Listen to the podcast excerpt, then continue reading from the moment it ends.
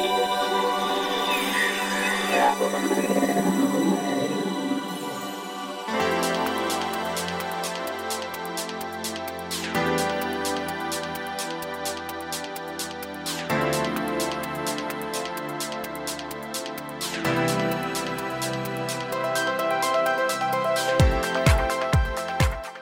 んにちはゆきです。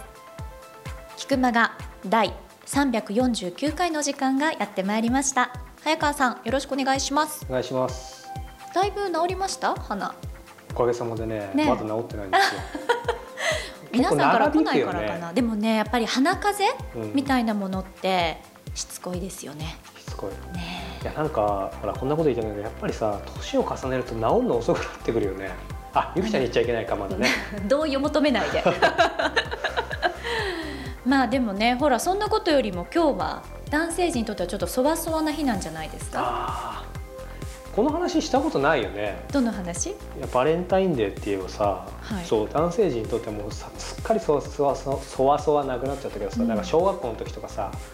僕ではないですが、えあの当日になってからなんかやったらほらこう髪をしっかり固めてくるやつがいたよね結構。当日の前に勝負ついてるじゃんバレンタインデーって、えまあね。うん、当日にこの人にとかあった？どういう感じで何チョコってあげてたの？やっぱ本命だけとかさ。チョコあげたことないよ。何？そんなキャラなの？えどういうバレンタインデ今まで送ってきたの？いや私ほらあの女子校だったのでまず。でもなんか女の子同士でもあげそうじゃない？そのうん。マジじゃなくてね、マジもいそうだけど女子校だと。でもねあのこれ逆に私言いたいんですけど私高校の時にちょっと海外の留学してた時にあっちだったらほら男性から女性にが普通だからそれってバレンタインなの？バレンタイン。だからポスなんだろうカードだったり、うん。お花だったりっていうのを何もらったの？義理でね。何そこまで言ったんだったら本命って言った方が面白い。それなりやっぱり外相手が外国の人でもこれが義理か本命かってやっぱ分かるんだ。わかるわかる。うん。でもやっぱり向こうはあの女性からっていうことはないですよね。ないんだ。ないですよだからそういう勝手にね。えな何あげる？手紙もそうだけど別にチョコじゃないんだよ。だから。お花。あでも素敵だね。素敵よ、そうなんだ、うん、やっぱりチョコっていうのは日本とかが作ったそのマーケティングで。そうだと思いますよ。あそうなんだ。う、ん。でもやっぱり男性から女性だけどそれなんかほらなんか本本命のでそれで付き合うとかそういうのもあるんだ。まあ、あとはもう付き合いしてるうんカップルが、ボーイフレンドがガールフレンドにとか。なるほどね。うん。で何ゆきちゃん自体のバレンタインデーの思い出を一つあげるとしたら？あげるとしたらそうだな。あの海外にいた時に寮生活だったんですけどこれ違う番組で話したことあるんだけどもね。要は付き合ってる2人がいたの。で要はこう郵便とかが届くとこって決まっててそこにこうお花のブーケがわって届いてたわけ。でそこにカードが刺してあってそのカードが刺してあるお花のもちろんバラのね真っ赤なブーケなんだけど1本だけ造花だったの。でその造花のところに刺してあるカードに「このバラが枯れるまで僕は君を愛し続けるよ」枯れないじゃん造花なんだから。っていうのが子供ながらにしびれたね。すごいね。でしょ？え？ザ海外。でもそれさ海外だからやっぱり絵になるよね。絵になるね。これ日本だとほらなんかこでも嬉しいよ。怖い人。でも誰かだよね。ですよ。下手したらほらなんかもう今こういう時代だからさ、うん。それだけでなんか都合されそうだよね。なんでちょっとそういう風にさこうひねってものを見るようになっちゃったんだろうね早川さん。常にほらひねこうひねっていかないとクリエイターって生きていけないからひねってひねってるうちにだんだん性格悪くなってきた。なんかもう言い訳自体がひねくれちゃってるもんね。どうしたんだ？なんか今年はねちょっと爽やかさないよね、今のところねうん。もしかしたら鼻風のせいですよ。ちょっと鼻風のせいだと思うんだけど、そんな感じで、はい。ゆきちゃんのバレンタインデーで今日はオープニングいきたい では皆さん本編もお付き合いください。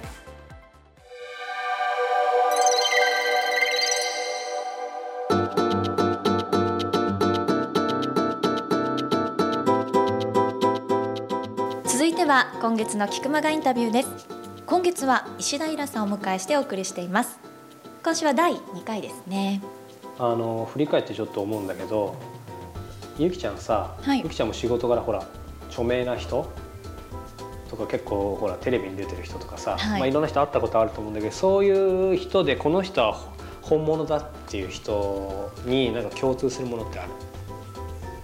うーんとね考え方がぶれない、ああぶれない、まあ、そうだよね、うんそれも一つだと。あのー俺が感じるのは常に普通の感覚を持っている。ああのこの番組聞く間が聞き耳の時言ったかもしれないけどほら俺が良いこと良いもので言ったと思うけどあの良識を持って常識を捨てろみたいあ、うな、んうんうん、ありましたね。うん、だそそれをすごい感じるよね常々。石平さんもそうだけど。だからこの間ギャップっていうふうに言ったけどさ外から例えば石平さんと他の著名な人どう映ってるか分かんないけど本当にずっと一線であり続けてる人ってさ当然まず一線に行くためには普通のそういう意味での普通そじゃダメなんだよね常識突き破るようなねやっぱ何かがないとさうん、出ないじゃんそうです表に。ね。だけどそれで本当に非常うん常識はいらないんだけどほらなんか人の道としてなんか外れてたりとかさ高飛車になったらやっぱ絶対落ちていくじゃん。うん、だから何が言いたいかというと石平さんはそういう意味でその普通さというか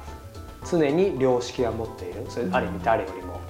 でやっぱ普通の人の感覚っていうのはこのインタビューでもどうしてそんな普通なんですかと聞いてるんだけど あのその辺をなぜ彼が持ってるのかっていうのをすごくインタビューで、まあ、聞いてもらうと面白いなっていう思っててだからやっぱりまあ改めて良識と常識っていうのを考えさせられたなというふうに思ってます。それでは石平さんのインタビュー第2回お聞きください。あのさっきのセンスっていうところで、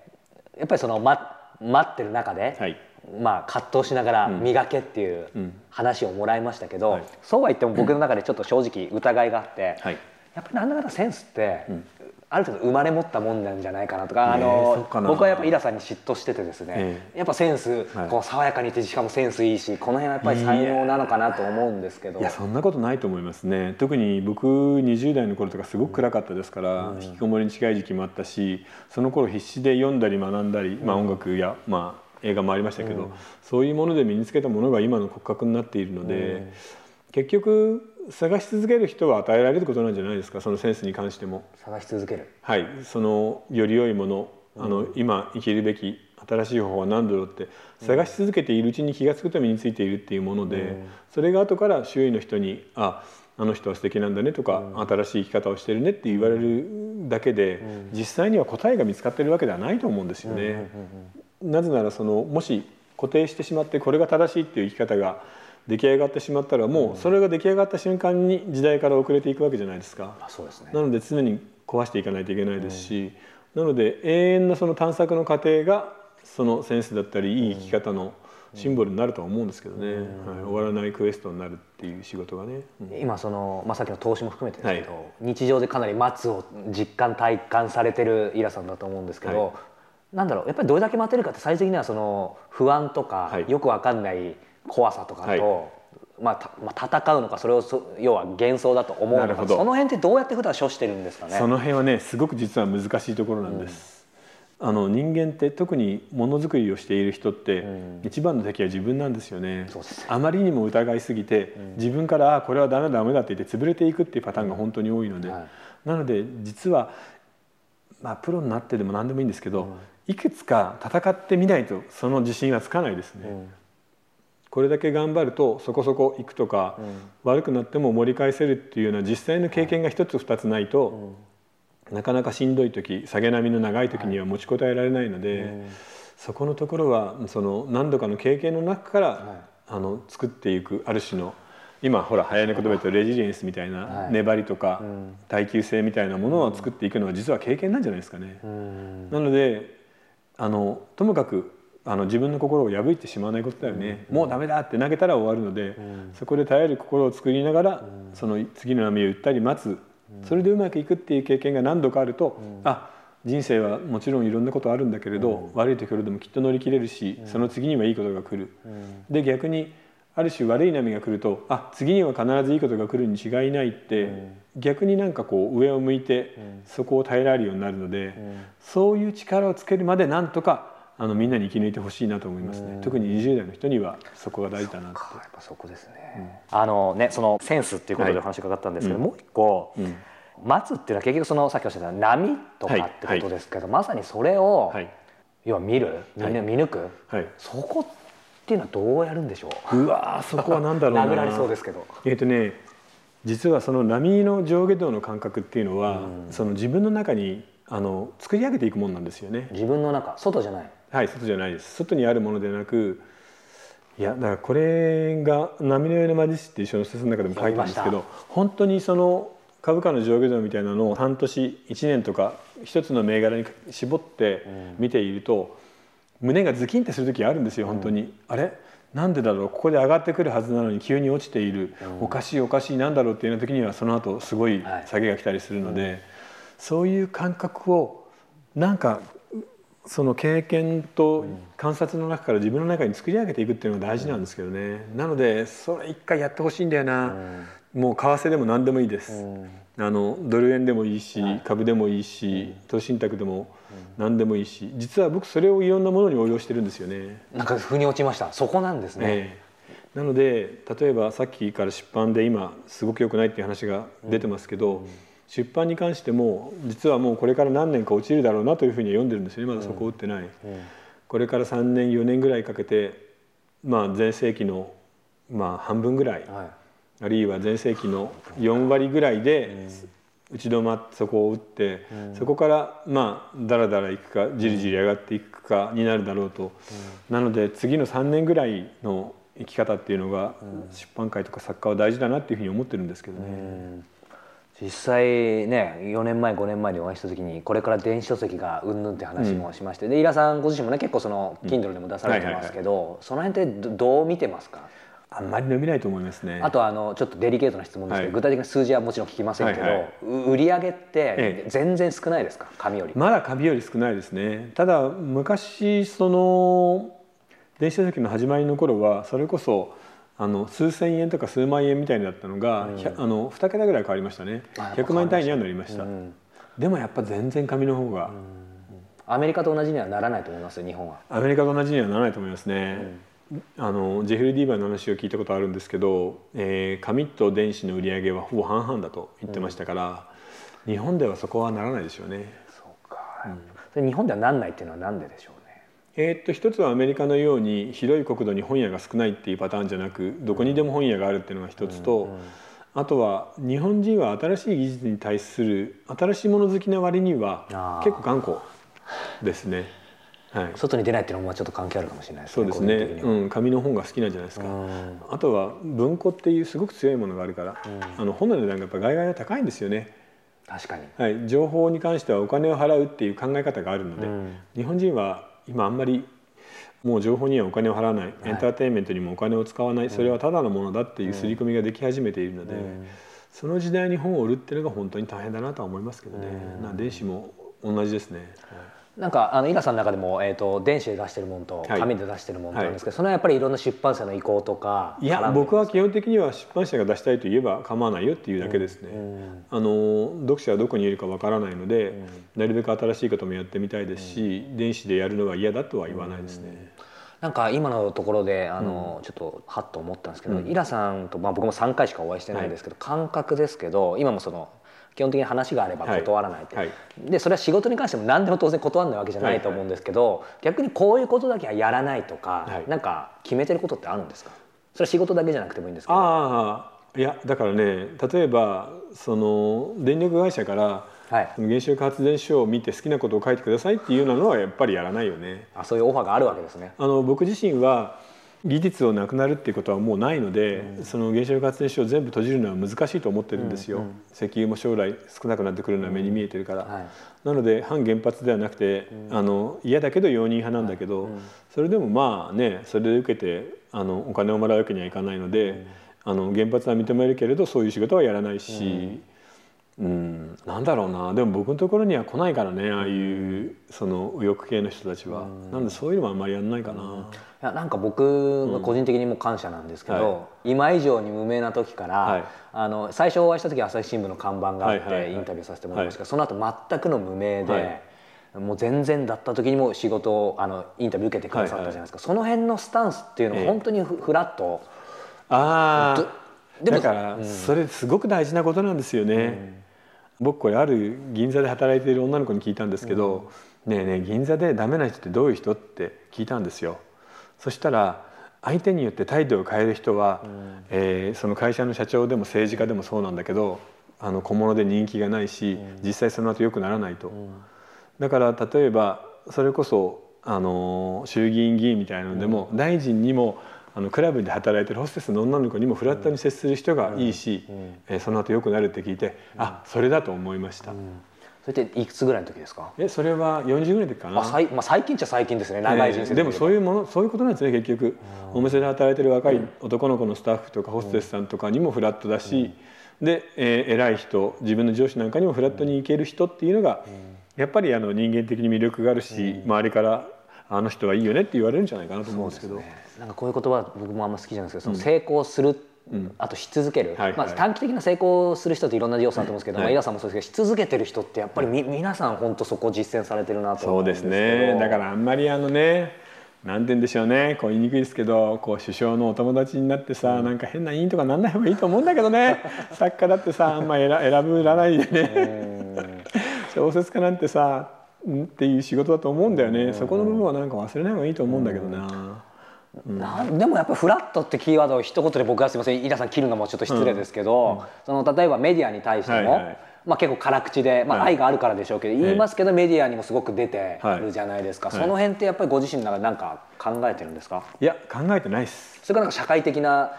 ことでもないんですけど、まあ、テレビみたいなものってあんまり本当は本には良くないんですよね、編集者にもよく言われました、あんまりテレビとか出ると本は売れなくなるから。そうなんですか、はい。関係あのだから作家って難しい顔して偉そうなことを言っている方がなんか憧れたりして良かったりすることもあるんですよ、でもなんかそういうのもなんかバカバカしい虚像だしそういうの作るの嫌だなと思って適当にやってるんですけど、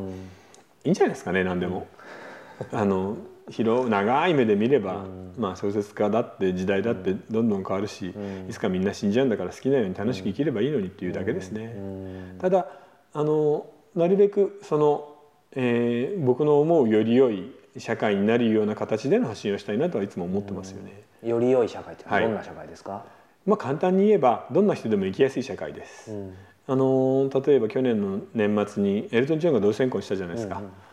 あんなのも考えてみたらねあのテレビで見て外人のやつを見ると「わあよかったね」ってみんな言いますけど、い、やそれだったら日本だって同性婚をね認めてあげなよ。辛いこといっぱいあるんだからさと思いますね、それを作ることで誰も不幸にならない、幸せな人が増えるのに例えばあの与党の政治家のおばちゃんおじさんはみんな言いますよね、はい。日本の結婚制度が崩れるとか日本の家庭を崩壊させるみたいな、いやいやそんなことないだろうと思いません、別に男同士で女同士で結婚したってって思いますけど。ね、確かに。でもまあそれこそさっきの話だけど日本にいると、はい。やっぱりまだまだそれ表に出れないじゃないですか、はい。でもねそれこそカリフォルニアとかもおっしゃる通りそうですし、僕この間スペインのイビサ行った時も、はいはい。ゲイロードがあって普通に、はいはい。ちょっと楽しかったんですけどそうそう。あれが日常で見てればやっぱり普通になりますよね。はい、思いますね、だからそういうふうに言うとなんでそんなふうに変わった人たちが結婚するしないぐらいのことがいいんだ、問題なんだ、日本にはちゃんとしたその家庭っていうのがあるじゃないかみたいなこと言いますけど、結構大変なんですよね。例えば遺産相続だったり年金の問題だったり、で例えばさだから僕たちが付き合ってるとして、はい。20年一緒に暮らしたのに片方が出先で倒れる、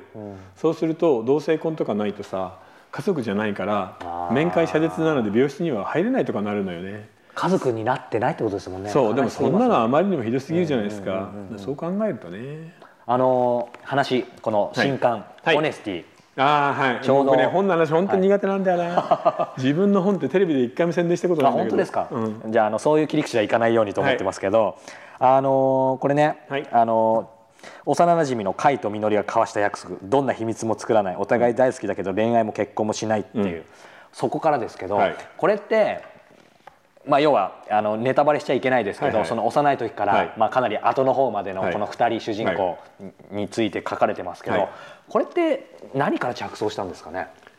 着想というかきっかけああなんでしょう。なんかねみんなでお酒飲んでる時に思ったんですよねふと。あの本当に恋愛の形って今その幸せに結婚するとか一緒になるみたいなことばっかりになってるんだけど、そうでないねじれた人がもっといるんじゃないかと、それに例えば自分の家庭が複雑だったりすると、はい。恋愛では人を信じられないって人もいるじゃないですか、ん。なので恋愛をしないけれどでもお互いに対しては一生誠実でいようというような、すごくねじ曲がったあの、恋というか、ある種の純愛みたいなものが成立するんじゃないかとはと思って、でその時に誠実さっていうそのところから「オネスティ」ってタイトルもできたんですよね。個人的にはですけど、はい、これ一気にあのちょっと年末年始、はい、あの体調崩して倒れてる時に1時間半で楽しく読ませていただいて、ですごい共感する反面、はい、まあ、これ実際はこんな人いるのかなと思ったんですけどその辺イラさんどどうでしょう？僕は人間が想像するような普通のことは絶対にいますね。いる。とんでもないようなことが本当にいるので、そうやったまま死んでいった人もたくさんいると思いますね。幼なじみとかである種お互いに味を隠したまま付き合わずに死んでいった人なんて山のようにいると思いますね。あでもそうか結婚して別々ででも、ええ、あるいは身分違いの恋なんかもありましたからお互いに愛してるけど手は触れもしないっていうパターンは、ええ、そうですよね、はい、そそれこそ昔だったらじゃあそれこそいっぱいあるし今でもあるか、ええ、あると思いますね、うんそれにいい悪いってないと思うんですけど、まあ、まあ愛っていうのは飯田さんそそういうのどはい、どう思います？あの人間って自分の運命は選べないので、うん、あのそこの運命になってしまったらそこでもう全力で生きるしかないんだなって気がします、うん、なので2人でそうやって約束をしてお互いに信じられるんであれば、うん、本当に最後まで守るしかないなっていうような。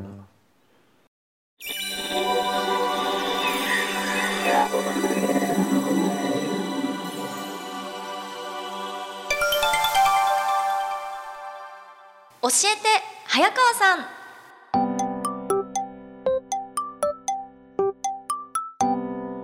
本日はご紹介させていただくのはですね、ポッドキャストネーム香港の怪人さんからです。香港の方なんですかね。ねえ、うん、早川さんゆきさんこんにちは。はじめまして。ポッドキャストネーム香港の怪人と言います。ダウンロードして人生を変える一冊の最初から聞いています。最初からってすごい 今日は教えて早川さんのコーナーへの質問です。私自身もこちらで起業自分で会社を始めて8年目です。先輩ですねむしろ。そして周りにも起業したい人がいて時々アドバイスをしています。この番組を聞き始めた時気づいたのは広告がないことです。早川さんにすごい情熱があったことはメルマガや日頃のインタビューを聞いているとひしひしと伝わってきますが現実問題として一体どんなビジネスモデル特に最初の最初の頃お金の問題はどのようにしていこうと考えられたのでしょうか？私が当時本当に不思議に思ったのはただですごい人のいい話が聞けるこんなうまい話があっていいのだろうかと思ったので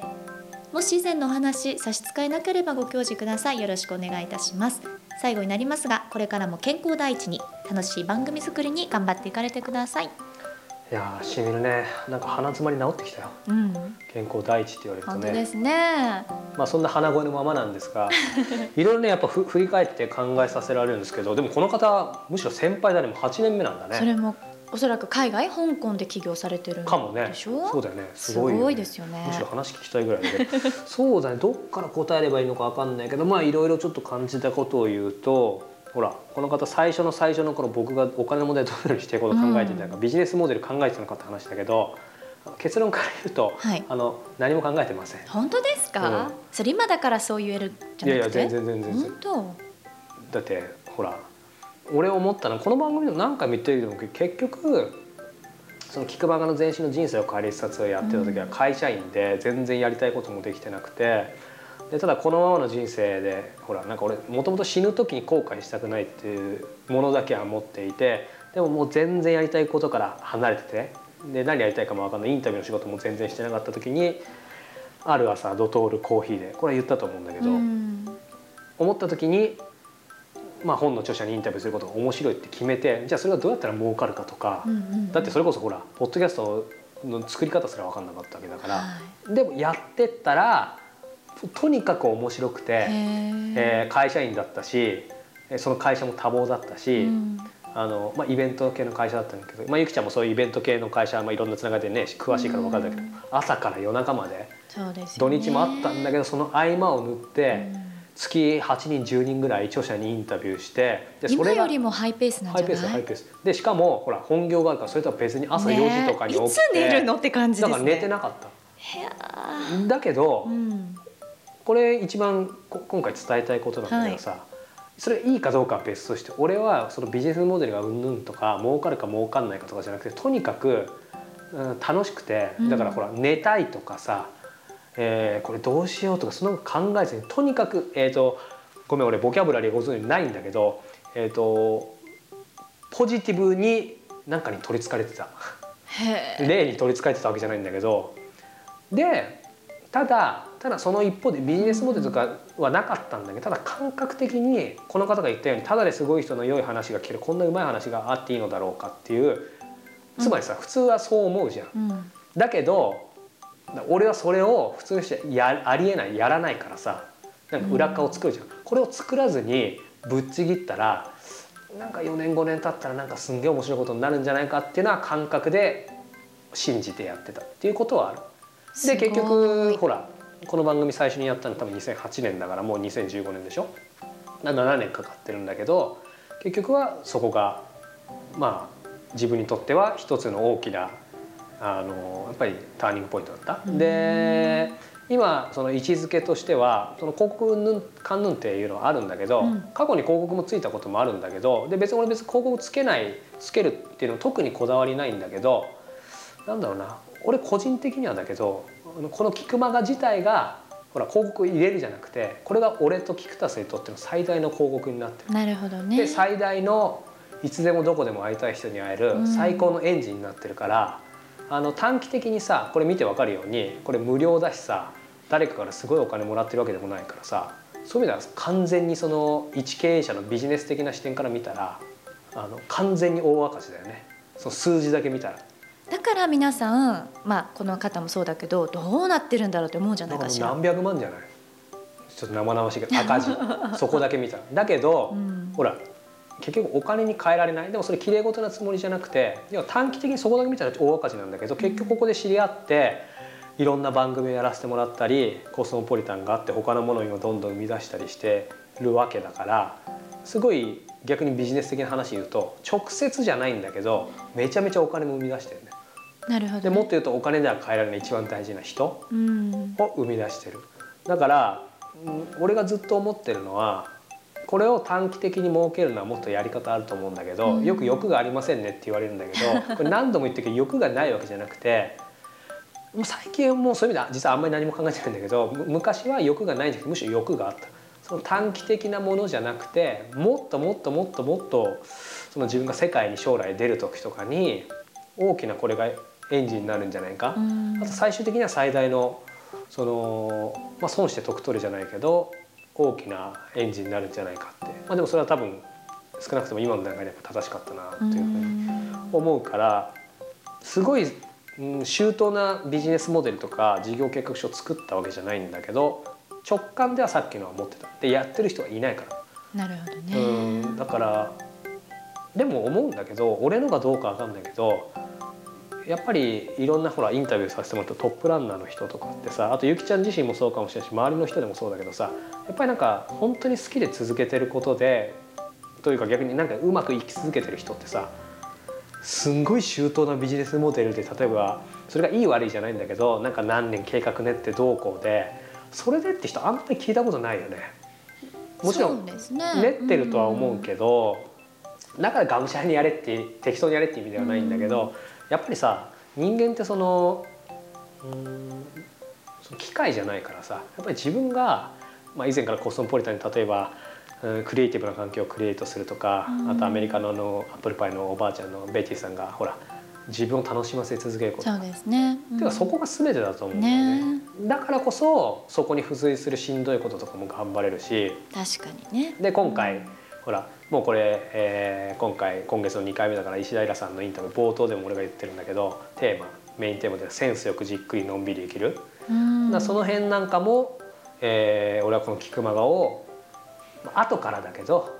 そういうふうにやってきたつもりだし今後もそうしていきたいかなっていうふうに、えー、思ってますがこんな感じで答えになってるのかな、うん、大丈夫でしょうか？どう？ジャッジはどうでしょうか？いや私は個人的にすごく響きましたああよかったです、だから皆さんにね、まあ、この方にとってもだけど、うん、まあ俺はそういう感じかなでそれで本当にもちろんさなんかほら絵空事だけ言ってさ生活できなかったりさう,、まくいってなかったら説得力ないけど、まあ、おかげさまでさあのその辺はちゃんとできてるから、まあ、間違ってないんじゃないかなとは思ってますけど。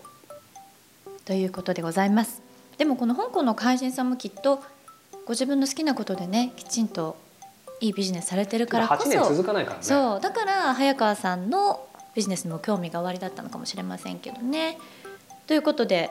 もしかしたら香港の怪人さんと早川さんがどこかで対談してるかもしれませんよね。ねま、将来的にね、ね、本当にということで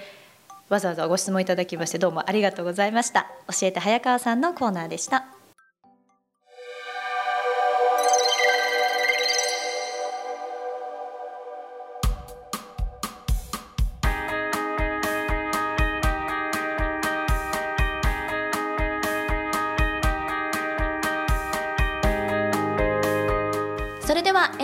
お時間です。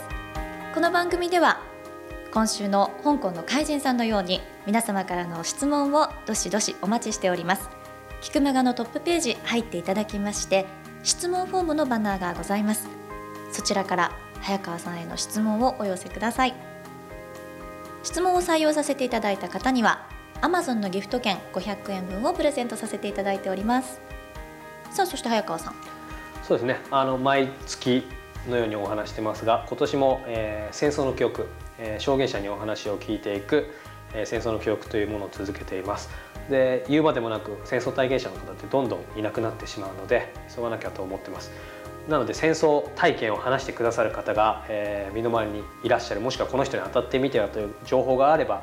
えー、どんどんですねキクタスのトップページに戦争の記憶のバナーがあるのでそこから入っていただいて、えー、証言者募集というところがあるので情報をお寄せいただければ嬉しいです。ということでエンディングちょっとお知らせが続きましたけれどもまあね冒頭でもお話しましたけど今日はバレンタインということで、ね、うん、早川さん実は